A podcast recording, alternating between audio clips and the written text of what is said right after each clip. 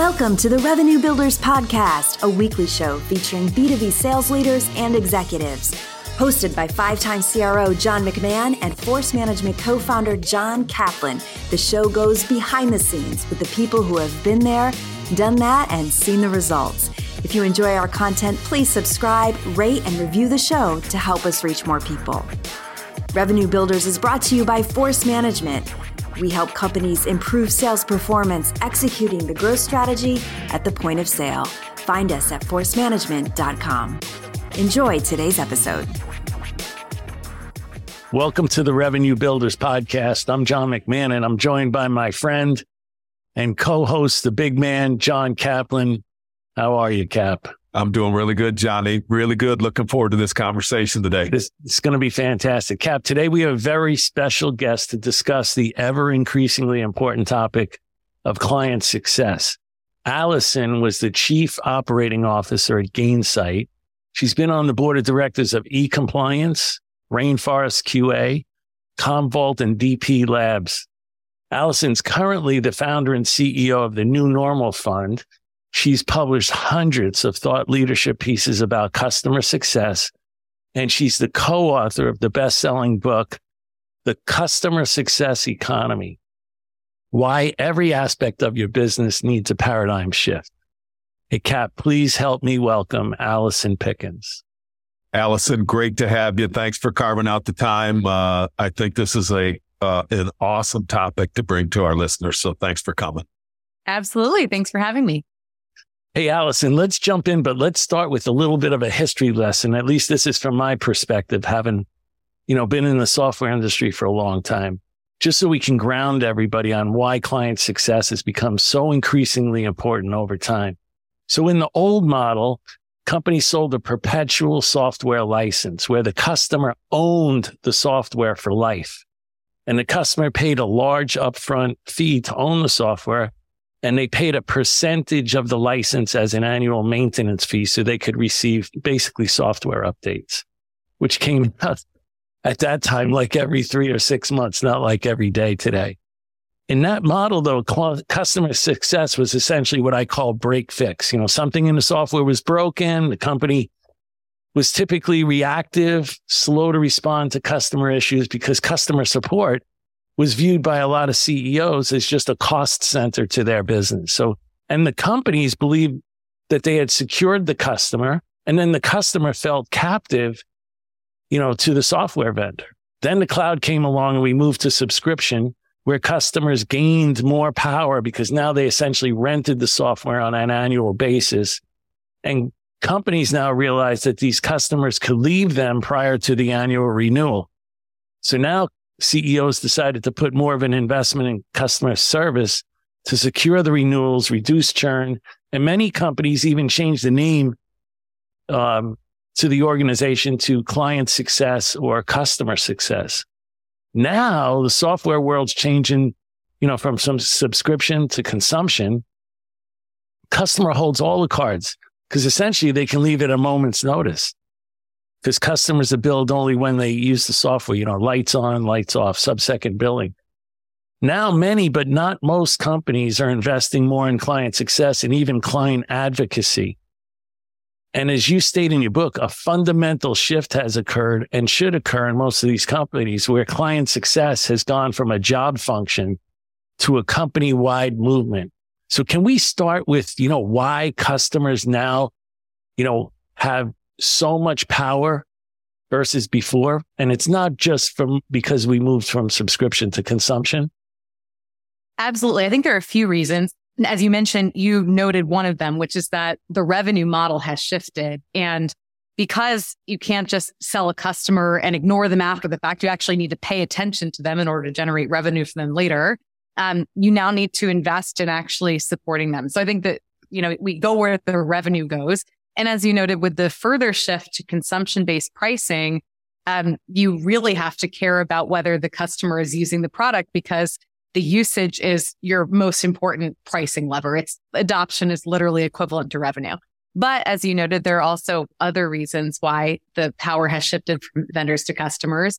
One of them is the rise of social media and people's usage of social media in a work context. People will comment on vendors that they like and dislike online. And um, negative comments can be amplified very quickly and broadly. Actually, you know, if you have one unhappy customer, theoretically could take down your company to have, right. you know, one negative tweet that's retweeted or quoted or, you know, liked many times. Um, and so uh, I think that's one big reason. Another reason is that there's been a shift to working with company, uh, with customers in digital form. So um, if you're on a texting basis with your customers, which, you know, many um, sales folks, customer success folks, even CEOs are, or if you're communicating with your customers in Slack channels, which companies increasingly are, um, customers expect instant responses uh, in the same way they expect instant responses from their friends and their family members right. and their coworkers. So, um, you know, with that kind of um, higher expectation for communication, there's also just a higher expectation for customer experience generally. So I think there are a few reasons for this. I, and I, I, think, you know, these things in, in general have propelled just, I think, a massive cultural shift to people feeling as though their vendors need to have their best interests at heart. Um, you know, people expect that they're buying something in order to get value. Increasingly, ROI can be measured as well. Um, and so with more data on the ROI comes like higher expectation of, of proof of that ROI. Right. I think we're also seeing a big, um, you know, shift toward free trials, freemium in general, product led growth, which means that people actually expect to get value even before they start paying. Um, so things have been flipped in a number of ways. And Allison, I don't think that most companies have really responded, you know, to have a company wide mindset on client success. Cause, and it, and as we stated, you stated so important. Why do you think so many companies are a little slow to respond to the critical role of client success? It's interesting. I, a few years ago, probably around the time I wrote the book, I would have said there are still many companies that are slow to adopt customer success and realize how important customers are to generally company valuation. Nowadays, I would say that uh, we're in the, you know, late majority stage of the adoption curve of customer success that actually if a company hasn't really started taking customer success seriously, they will probably be left behind in pretty short order. Um, nowadays, yeah, I work with a lot of venture backed companies. I, I run a venture fund where I invest in SaaS companies across stages from seed through, you know, series C or D sometimes. And often I notice the first customer facing hire will be a customer success person, not actually a salesperson. Um, in part because founders already know the value of customer success, having seen it at their past company. And also because of this embrace of product led growth where actually, you know, you have customers before you have revenue. And so you actually need people who can pay attention to your customers and help shepherd them along the journey. So I, I don't see too many companies, at least in my world, not embracing customer success. I would say that um, there there have been a few changes since I wrote the book. In particular, I think actually the fact that companies have embraced customer success as a company wide imperative sometimes means that they don't invest in customer success as a mm. function as much because mm. many functions across the company are more oriented toward customers than they used to be. Yeah. For example, if your product management team is very oriented toward um, building the roadmaps that it addresses customer value and, and concerns that customers have voiced, you may not need to invest in people as much who are perhaps creating band-aids for product efficiencies. Um, so that that might be actually a positive reason why some companies don't don't invest in customer success as a as a function as much. I'm also seeing um, where because there's been a lot of people with the break fix mentality out there that's still holding on to the title, you know, of like VP of customer success, that some companies, because they understand that now this client success person needs to respond to the customer quickly, understand their situation, and also sell them, like cross sell them, upsell them on other products. That I've seen some companies take a VP of sales and put them in charge of client success. And then they hire people that are kind of like a combination of a salesperson and a SE, you know, technical person that actually has, you know, really good sales capabilities. Have you seen some of that in the, in, in the industry? Definitely. Sometimes those teams are called account management teams and you'll have a VP of account management who has yeah. a sales background, but sometimes, as you noted, they're called customer success teams. They also might be called um, the renewals team. There are, you know, a variety of, of titles, but yes, in general, I, I do see that as, as quite common. I do think that there are sales type skills that some types of customer success people need to have. You know, the art of persuading someone, um, helping to unify two different stakeholders' points of view if you're seeing conflict at your customer, um, helping to guide stakeholders along, you know, a certain process of getting to value or yes. Coming to some sort of revenue related decision. Um, so yeah, I mean, I think that those, those persuasive skills have become useful in a different context.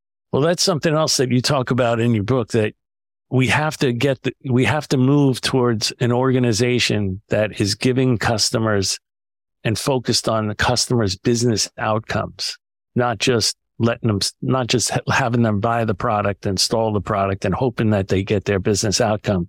We have to focus on their particular outcome. How's the implementation going and are they achieving their, their business outcome? I think that's especially true in this macro environment. Any CFO will tell you that they're looking more closely at the revenue that they're, the ROI that they're getting from every software investment that they've made. And, you know, ROI is the outcome that customers are expecting. So, um, you know, becomes really important for customer success teams in particular to be able to explain the ROI that customers are getting. I'd say, you know, um, even better than customer success solely being responsible for that would be, you know, the company as a whole as a vendor, um, orienting customers toward understanding their ROI story um, and, and having different functions that the vendor be responsible for that. For example, some companies are actually putting dashboards, embedding dashboards into the product itself that mm. can showcase the usage that those customers have, um, the value that they're getting on, on various dimensions. And when you're logging into this product every day as a customer, and you're seeing the ROI that you're getting, um, you're reminded, right, on a more continuous basis and a self-serve basis, um, you know, that, that you are getting value. I was going to ask that because the, my experience with my own success with offerings has evolved from those people that can give me insights into how I'm using their products or services and what I could be doing to enhance outcomes are the ones that I gravitate to. So what have you seen of the evolution of kind of building those insights into, into the product? I think I've heard you say, or I've read in your book, you know, you, you it begins with an outstanding product. Um, what have you seen in the evolution of that? Has it always been that way that the insights were built into the product or has that evolved? I definitely think it's evolved. I think companies have realized that the product itself is a channel to the customer. Actually, in some yeah. ways, it's the most obvious channel, but historically, this, I guess, wasn't obvious to companies. They thought that like these insights had to be delivered via human. But if people are logging into the product every day, especially if it's a sort of productivity tool, um, that's a great place for you to, you know, showcase insights about ROI. And also, as you noted, help share best practices for customers to actually get value. I think that's that journey sort of started with um, in-app walkthroughs, right? Like companies like Pendo started offering these products where you could kind of like click through a tutorial.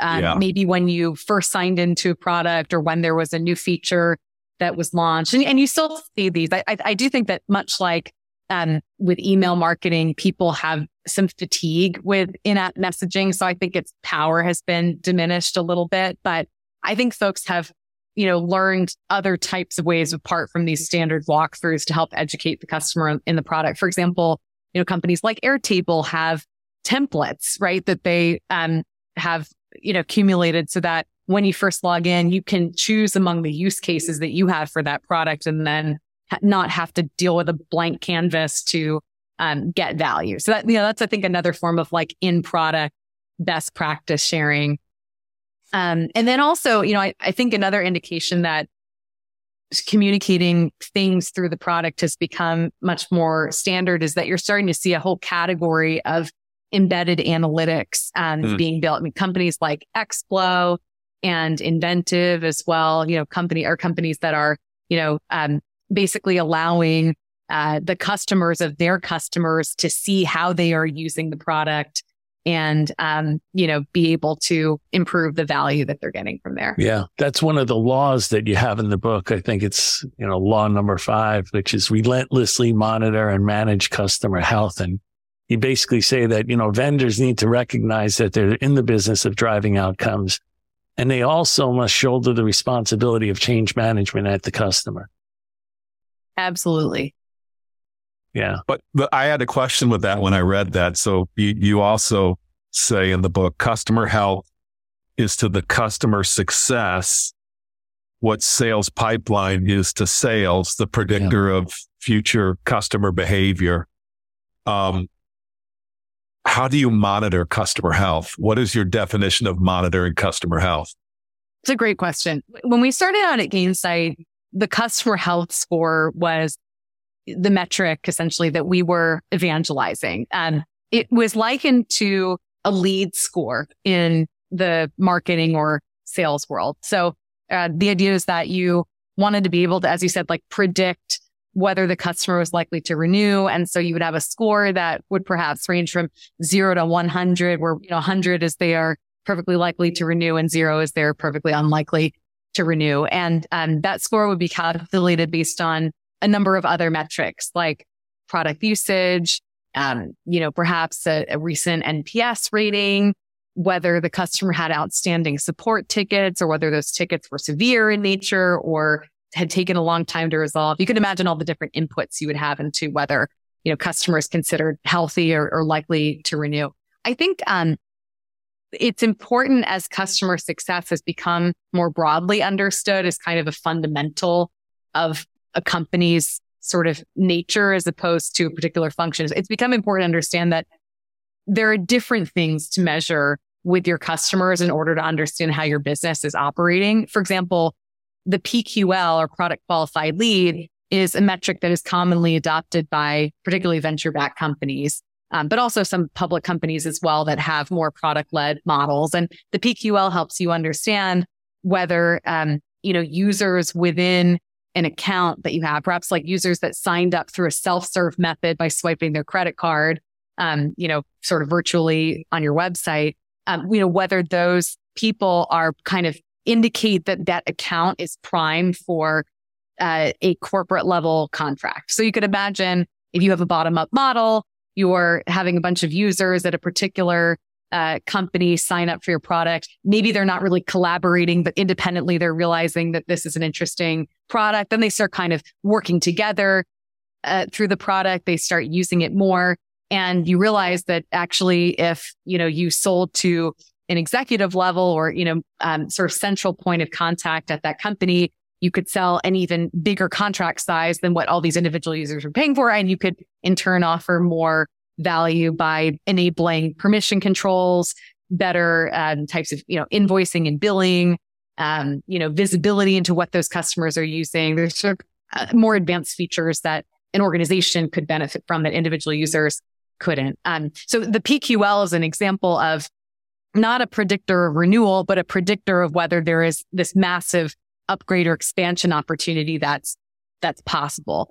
Um, and then separately, you might have, you know, you might predict what the renewal is likely to be. And you also might have some kind of prediction mechanism for whether that particular customer account is likely to refer in other accounts, which of course is another source of revenue that you could have from your customers. So I, I think this original thought of a kind of universally valuable score for customers, I, I don't think that that's as relevant to how companies are operating nowadays, but it was a very useful foundation for building the customer success movement. And don't you see more and more companies building instrumentation or telemetry into their products so that they can not only make the client success people more efficient because they can understand if this is, let's say, ideal behavior of a new customer that just bought our product. And now we see that they're, that someone's going off the ideal behavior. It may trigger that they're not using a certain feature, using a certain capability in the wrong way. It sends a trigger to client success. And now they know specifically, you know, why they're calling the customer and what type of problem the customer's having. Are you seeing more and more of that in the industry? Definitely. I think that's a very standard workflow at this point. And it's, it's wonderful to see it. I think so broadly adopted. And I, I think that's an example of sort of a, a real time translation of data into action um, that doesn't necessarily um, speak to some kind of predictive score of some future revenue outcome. It's simply right. we notice yeah. this this behavior now, like take action right away. And and that's really where you want to be operating as a company is like in the moment helping customers as opposed to thinking, oh, you know, what what exactly you know is going to happen three months from now. Certainly, you can change that outcome if you're responding in real time. And and I would add to that that um you know it, it, it's hard not to bring up generative AI in a discussion nowadays because it really right. impacts like every every industry and like all parts of our lives in a way. Um, but with generative AI, many many companies, many startups now are building on OpenAI's GPT three. Um, and perhaps, you know, building other model or, you know, building on top of other platforms as well in order to surface, um, you know, not just insights from all the data that companies are gathering on their customers, but also to be able to like crystallize those insights into talking points that a sales rep or a customer success person, you know, might be able to use with their customer. So it's amazing when you can, um, you know, have software that looks across all these data sources and doesn't just say, oh, this customer's usage dropped. You should intervene now. But it says, this customer's usage dropped and here are um, you know, three best practices that you could recommend. And here's the email template that you should use when you email the customer. And, um, you know, here are several other customers that are similar to this customer that were able to recover from that low usage. Why don't you reference those customers in your Amazing. email as a proof point? So the fact that we're now able to translate, you know, customer behavior into action and, but, and also um, not not just sort of prompt the action, but actually formulate the language that people can use. I mean, that that's like a whole other level of ensuring great customer outcomes. Yeah, and then that's when you can look across all your customers like that, that can also help further define the ideal customer profile, and maybe even just you can figure out what new capabilities or products you may need, you know, from that ideal customer profile across all your different customers. Definitely. Yeah, I think that ideal customer profile, um, it becomes very important, especially for um, for marketing folks or sales folks, and especially for early stage companies that are trying to figure out, you know, what's working um, among my existing customers, and and therefore, what types of customers should I target as my sort of next, um, you know, uh, you could call it next bowling pin, um, to use the crossing chasm analogy. What about the in the book, you talk about kind of joint success plans and being very transparent with um, data and strategy. How much of this, um, of the insight that you're gaining about the customers or what you're struggling with or what that customer might be struggling with, how much of that do you and how do you share it with customers as part of the plan?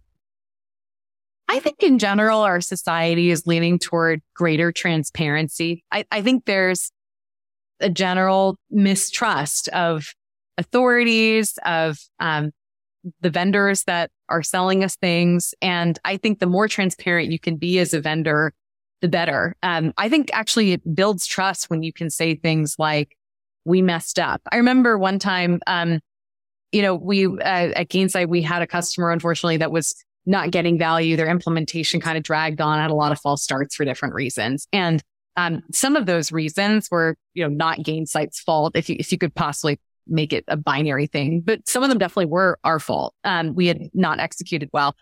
And, um, my team and I, we got on the phone with the customer and said, we're sorry. We messed up. We want to make it up to you. Here's what we're prepared to do. We're going to dedicate these particular people. And on this time frame, we think we can get you from X to Y, but we need your help as well to do that.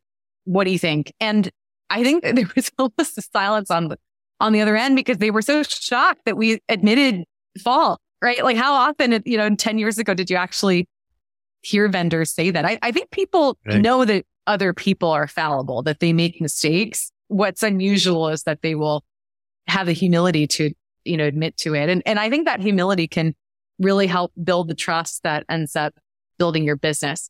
So, you know, besides admitting mistakes, which hopefully you don't have to do that often, you can share things like, again, you know, how much is the customer using the product? What ROI has the customer gotten? Actually, um, in cases where the, the usage and ROI is pretty low, sharing it with the customer can actually be an opportunity to prompt them to action.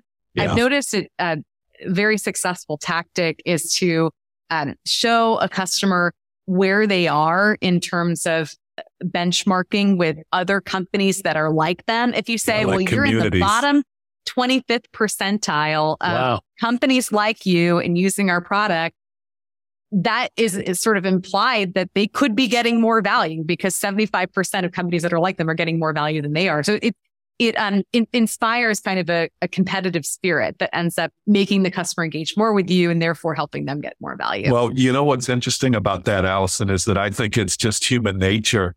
When you make an investment in something to get an outcome, you are naturally inclined to ask yourself and the vendor, how am I doing against others? And I would say that, you know, if you look anybody listening to this podcast, you've all been asked before by your customers, how do we look in comparison to other customers? How is our ROI versus other customers? And the, I think it's just a basic expectation today. Absolutely. And again, like I said earlier, there are software products that can help you, you know, showcase that to your customers. Yeah. yeah. Hey, on this, um, on these laws, as long as we're on them, one of the ones, excuse me, one of the ones that I'd found, um, really interesting to me was obsessively improved time to value is actually law number eight. Yeah. Um, I like that one too, Kev. Yeah. Yeah. And, and for SaaS companies, it's the length of the subscription. And so I'd, I'd, like you to talk about that a little bit, but then it just blow my, it just blew my mind when I thought about, um, what does that mean for consumption? Well, even PLG though, Alice, yeah. and also for PLG companies, they have to obsessively improve, you know, time to market, time to value. Otherwise, you know, if it keeps extending, customers are like, I'm just not getting any value here.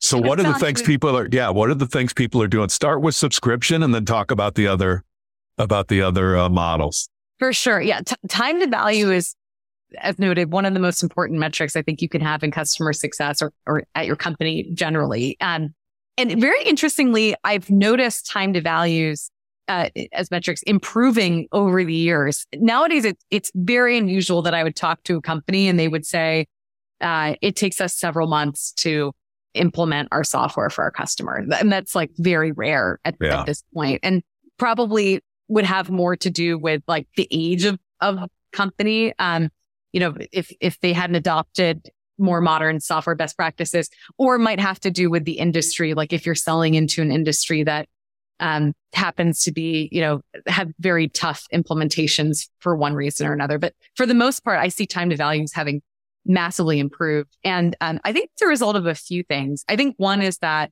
products are just getting better. Um, they're more easily usable. Um, I think they're built more for the user um, than they used to be. They used to be built for the executive who's watching, um, you know, looking at the demo. Now they're built more for the person who's um, administering the product and using it. Um, I think also there are many more products that vendors can buy to kind of build into their tech stack. And so certain things that you might have had to do yourself, you now no longer have to do. A good example of that is um, it, the integrations software. It used to be that you would have to hook up the integrations between all these software products yourself when you were trying to get a customer live on your product. But now you can buy software that automatically, you know, allows you to build all those integrations kind of um, natively in your product. So, um, you know, that I think all those things have contributed to better time to value. I think companies are also better at measuring it. And so they can learn how to get better at it over time as they, you know, continue to grow. Um, and, uh, you know, and I, th- I think they're more thoughtful about staffing up to ensure that there is, if, if needed, that there is a human supporting onboarding.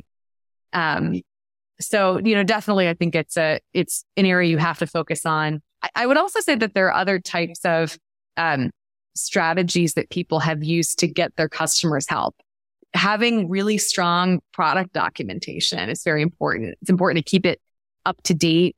Um, increasingly, we're finding that the users of products are more technical than they used to be, even if they're not, you know, actually developers or people who are necessarily in technical roles. They have more technical skills, which often means that they're more comfortable looking at product differentiation and answering their own questions.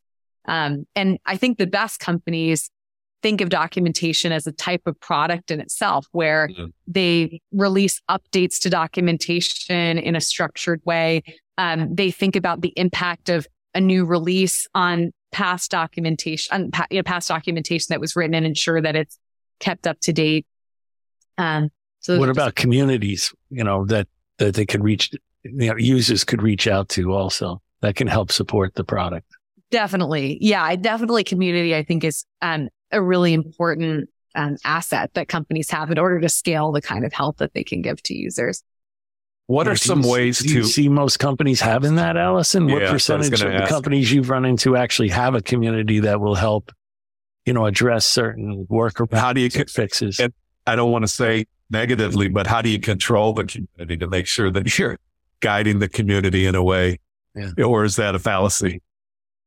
You know, I, I think that um, that it's very common for large companies to have communities where people can ask technical questions. Um, I think, you know, um, increasingly in the earlier stages, I'm noticing users being more self-sufficient than they used to be, like using documentation. Um, but definitely community is a valuable way to scale.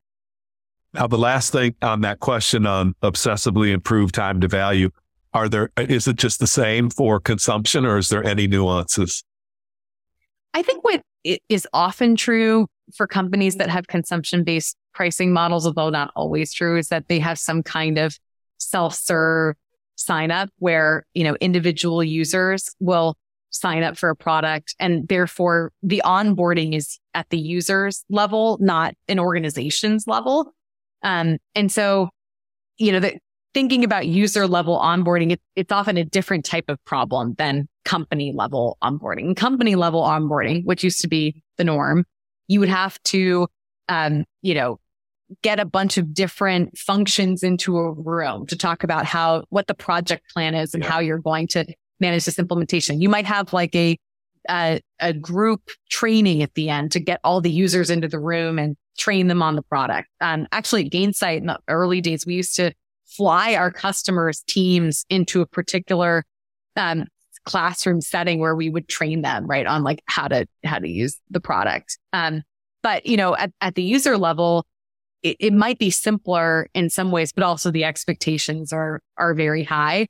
Usually user level onboarding is done again in a self-serve way using like documentation and you know perhaps like some email correspondence um, it is interesting to see that some companies find that there's a lift in their lifetime value of their users if they have a human in the loop, um, mm-hmm. which for very product oriented companies might initially seem kind of crazy. But Superhuman is one example actually of a very product oriented company that found it valuable to have a 30 minute onboarding call for every new user mm-hmm. with a person who would walk them through how to use the product. For those who don't know, Superhuman is basically like a, a super email uh, inbox, and yeah. uh, you can use keyboard shortcuts to do all the different operations that you normally would uh, with your inbox. Um, I remember going through this onboarding myself, maybe five or six years ago when I first started using Superhuman, and was surprised that they bothered to have a human call me.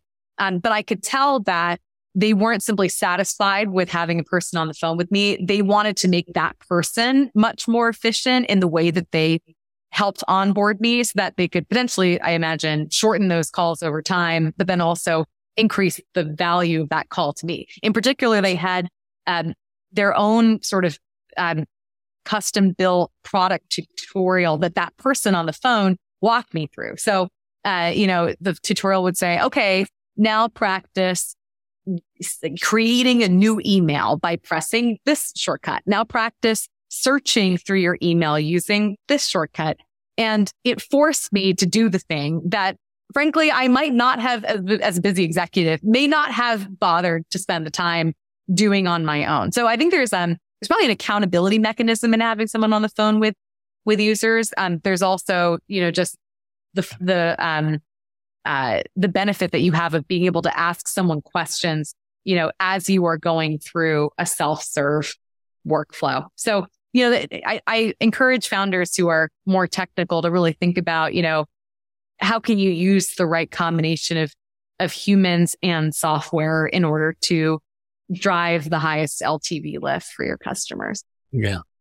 Hey, Allison, do you think in your experience now that most companies actually can get down to the granular level of understanding the root cause of churn?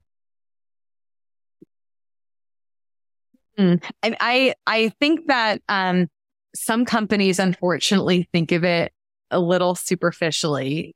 Yes. One way in which they might think about it superficially, excuse me, one way in which they might think about it too superficially is they might note things and r- root causes that are outside of, of their control, seemingly like, um, the sponsor of our product left the company or yes. we lost to a competitor or this company was acquired by another company. Well, those are interesting facts, but maybe don't speak to root causes that existed, but that were also in your control. Um, when your customer gets acquired by another company, that is not an obvious churn or like a, you know, an inevitable churn reason. Actually, might be an opportunity to expand your deployment to the larger company that just acquired your customer. That might be the best thing that's ever happened to that account. So, um, I think what, what's important about you know, these facts is how, how do you respond to them? And, um, you know, it, it might be that you are, um,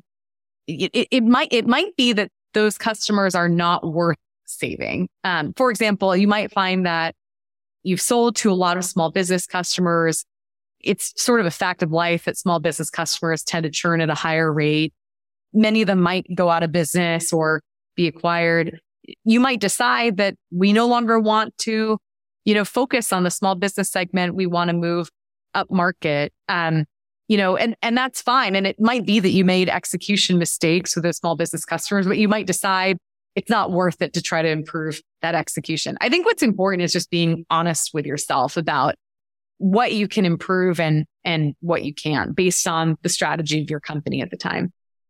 So when you look at the different, just to educate our audience that may not understand how you measure churn, can you quickly explain the different ways in which people measure churn? And then also, you know, which of those metrics tells the true story of churn?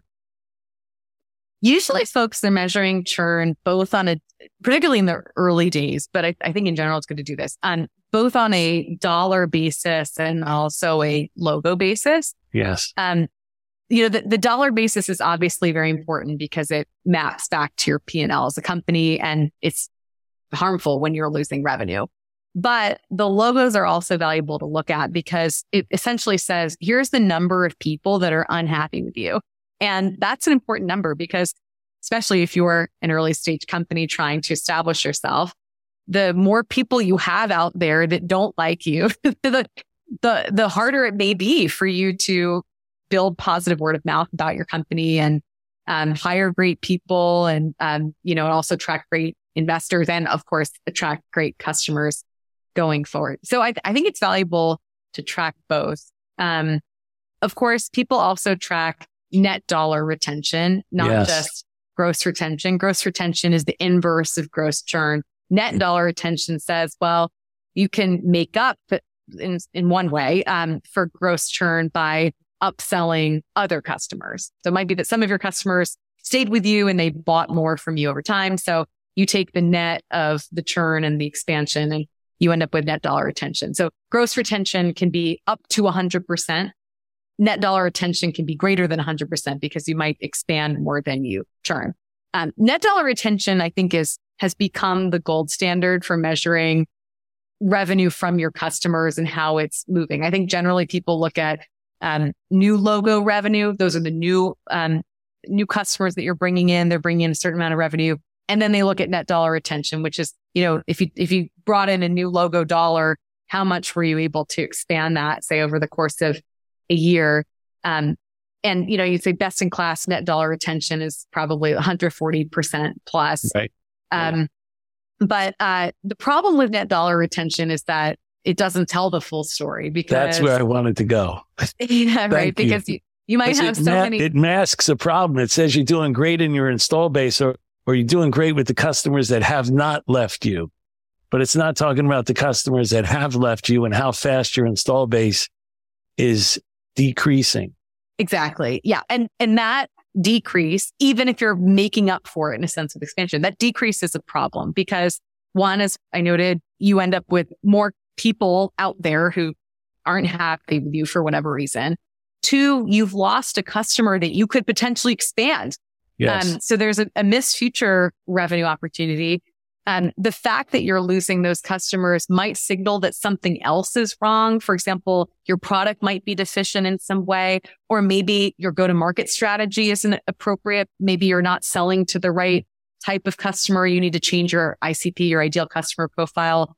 Um, perhaps there's some kind of execution problem. Maybe the fact that you're losing some customers points to misalignment between functions at your company that are expected to work together in order to ensure strong customer outcomes. So, you know, if, if you're kind of uh, ignoring that churn, you might be ignoring more fundamental problems that might handicap your growth as a company. And you've seen it all over the map as you just explained for those different reasons, or is there, do you see more of a common reason?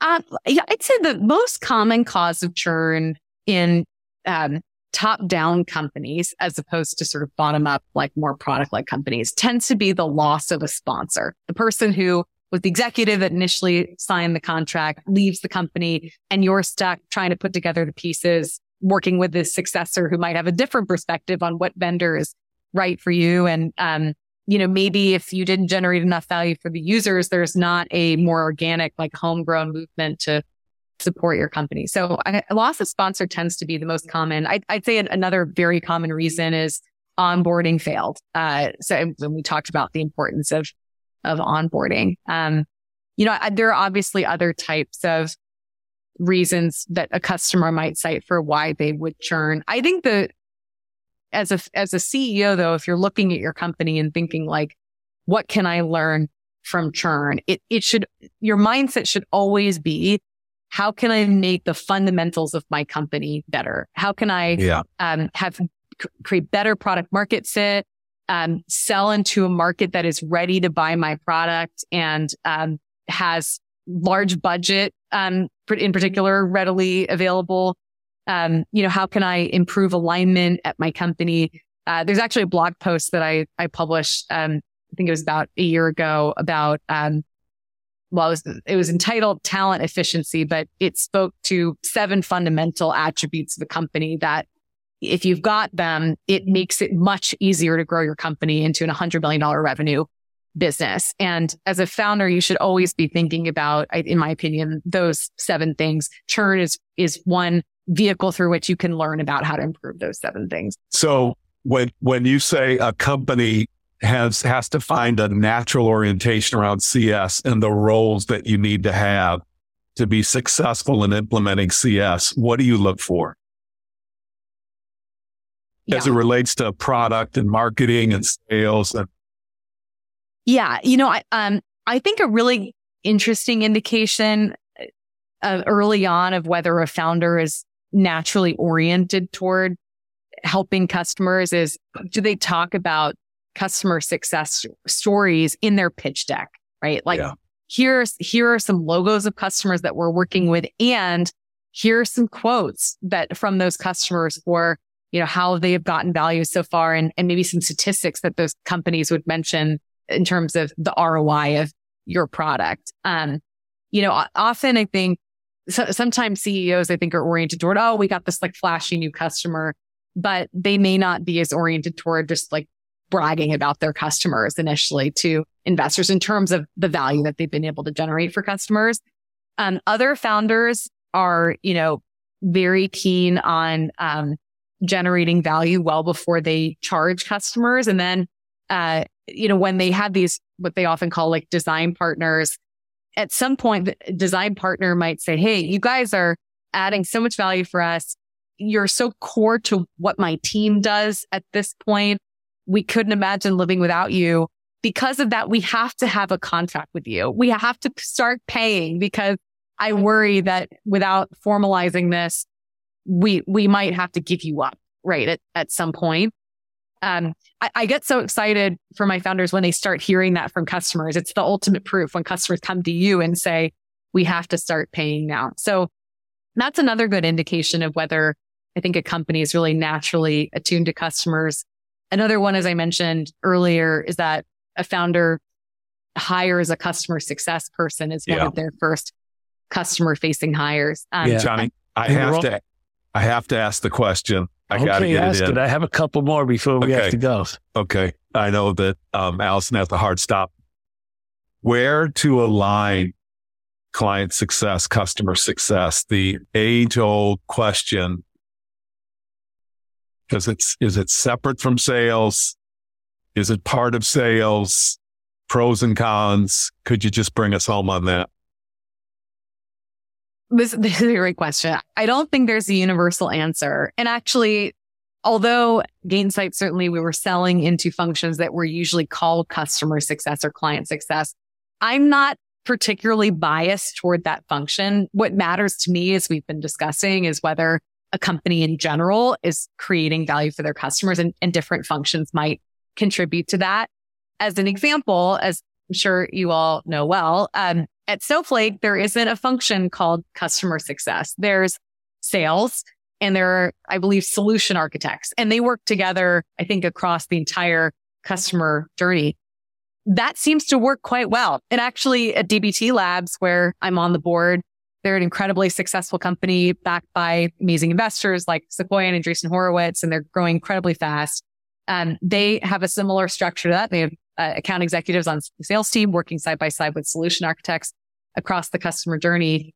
Um, what's important is the combination of skills that that set of functions creates. You need to have someone who's covering stakeholder alignment, conversations where persuasion is important, someone who is um, really internalizing like the high level ROI that a customer is getting, someone who can work with executives at the customer. And then you need someone who's working with the practitioners, helping them be more productive with the tool, giving them tips on a technical um, level. And as long as you've got those two things covered, um, you know, you, you should be fine in generating great customer outcomes. So, um, I, I don't believe there's a universally right set of functions or org chart. I think what matters is that you're covering all of the quote unquote jobs to be done at your company.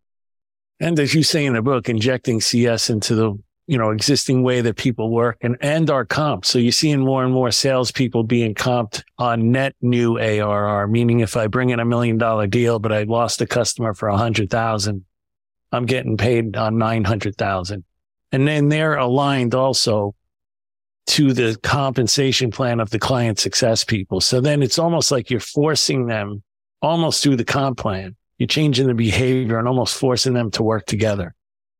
Absolutely. So I'm, I'm seeing things like that. And then we talked about instrumentation in the product. And you're also starting to see some things that marketing is doing with marketing strategies around the data that they're collecting from client success to inject it into their organization also. So Allison, I know that you have to go. I know that Johnny and I feel like we're, we're going to have to invite her back. The iceberg. If she'll come back, we're going to have to invite we're her have to like lure you back somehow. But thank you so much for giving us and our audience such a you know fantastic overview of, of client success and some of the elements of it. You you did an awesome job. Thank you.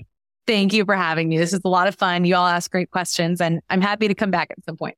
Hey, Allison, let's just make sure we know um, how do people engage with you? I spend most of my time working with CEOs as a result of having invested in them. So I tend to be a COO thought partner to CEOs, you know, pre-seed through, you know, the later stages of the company. Um, and, you know, they're welcome to, you know, reach out to me. LinkedIn is probably the best way. And you've got an incredibly successful, um, newsletter as well. Yes, I, I have a Substack. It's just called Allison Pickens newsletter. Um, and folks are welcome to subscribe there for free if they'd like to hear about best practices from CEOs who are scaling their SaaS companies. And of course, the customer success economy, the book, Why Every Aspect of Your Business Model Needs a Paradigm Shift. Allison Pickens, you were awesome. Thank yeah. you for joining us. Allison, you're a powerhouse. Thank you. And thanks to our audience for listening to another episode of the Revenue Builders Podcast. Thanks for listening to today's episode. Be sure to check us out at forcemanagement.com.